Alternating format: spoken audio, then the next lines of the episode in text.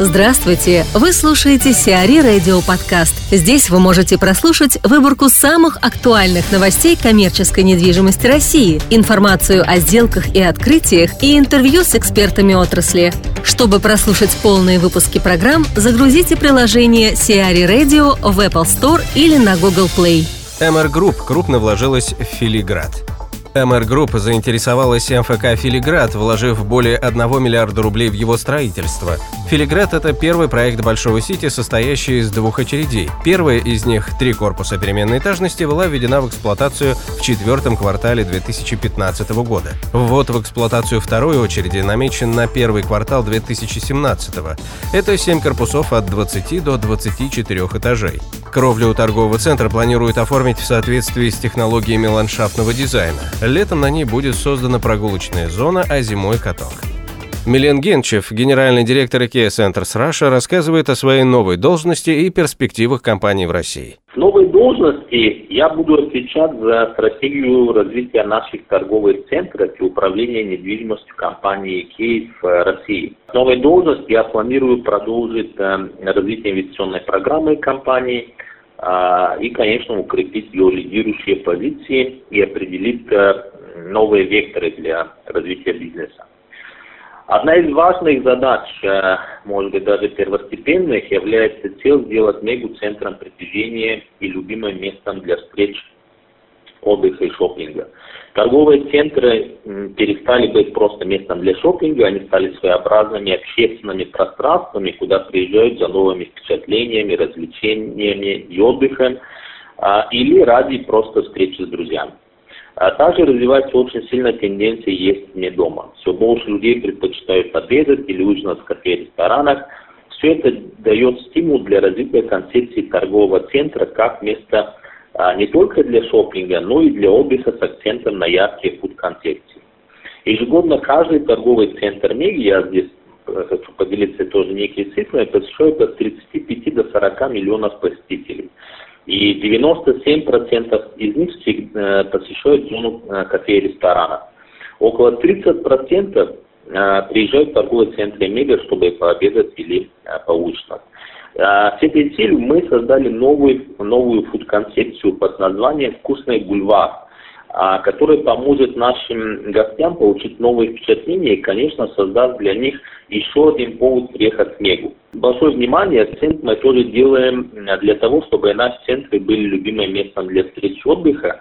И мы реализуем программу обновления центров. Уже сейчас видно, как МЕГУ меняются, меняется их внешний облик, обновляются галереи, зоны отдыха, проявляются новые детские площадки, а рядом с МЕГУ открываются парки и скверы. Например, уже в декабре откроется обновленная Мега Казан с новыми фасадами, внутренними интерьерами, другой высоты, витрин арендаторов и много-много разных улучшений. И в этом году к нам пришли двести шестьдесят пять миллионов человек. Это, конечно, мотивирует нас развиваться и становиться еще лучше. Еще одной очень важной задачей является развитие сотрудников компании, потому что от них во многом зависит, как реализация, как будет идти реализация и как, какие будут наши достижения про все намеченные проекты. И, конечно, степень удовлетворенности наших посетителей после каждого визита в торговый центр. Мы стремимся к тому, чтобы каждый визит наших гостей в МЕГУ был комфортным, ярким и запоминающимся, и роль наших сотрудников а, в достижении этой цели, а, он колоссальный. А, так что фокус, конечно, будет а, именно вместе с сотрудниками а, и нашими партнерами, арендаторами, сделать МЕГУ центром притяжения и любимым местом для встреч, отдыха и шоппинга. джей эл эл усиливает команду петербургского офиса. Юлия Чернышева назначена руководителем направления аренды торговых центров джей эл эл в Санкт-Петербурге, а Юлия Корчемная – руководителем направления стрит-ритейла. Юлия Чернышева присоединилась к команде джей эл эл в две тысячи двенадцатом году и прошла путь от консультанта до заместителя директора в отделе торговой недвижимости в московском офисе компании. Юлия участвовала в реализации таких торговых объектов в Москве и Московской области, как «Весна», «Авиапарк», «Реутов парк», «Выходной». Юлия Корчемная присоединилась к команде джей эл эл в Санкт-Петербурге в две тысячи одиннадцатом году в должности консультанта. В числе ее достижений привлечение в компанию портфельных владельцев помещений стрит-ритейла, сетевых арендаторов и инвесторов, сопровождение сделок по подбору и аренде помещений, в частности под флагманские и дебютные магазины, рестораны и банковские отделения на основных магистралях города, а также инвестиционные продажи объектов стрит-ритейла. Мосинжпроект ищет подрядчика на Зарядье. Мосинжпроект находится в поиске подрядчика, который займется общестроительными работами в концертном зале филармонии парка Зарядье на Варварке. Начальная максимальная цена договора составляет более двух миллиардов рублей.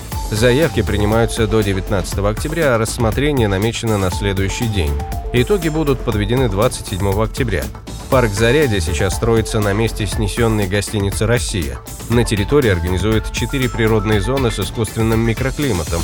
Планируется завершить строительство уже в две тысячи семнадцатом году. Стоимость проекта составляет более тринадцати миллиардов рублей. Apple переедет в здание лондонской электростанции.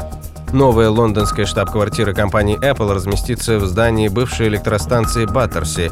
На шести этажах общей площадью в пятьсот тысяч квадратных футов разместятся почти полторы тысячи сотрудников компании. Работники Apple переедут в Баттерси из других лондонских офисов в две тысячи двадцать первом году. Они займут сорок процентов всех помещений электростанции. Что касается главной европейской штаб-квартиры Apple, она по-прежнему будет находиться в Корке в Ирландии. Электростанция, являющаяся памятником архитектурного наследия, строилась на южном берегу Темзы по проекту архитектора Джайлса Джилберта Скотта, начиная с тысяча девятьсот двадцать девятого года. Всемирную известность Баттерси принесли снятые на ней музыкальные клипы и фильмы, а также обложка одного из альбомов группы Pink Floyd. Кроме офисов, в Баттерси строится также элитный жилой комплекс, и строительные компании питают надежду, что переезд Apple сильно увеличит интерес покупателей к этой части проекта.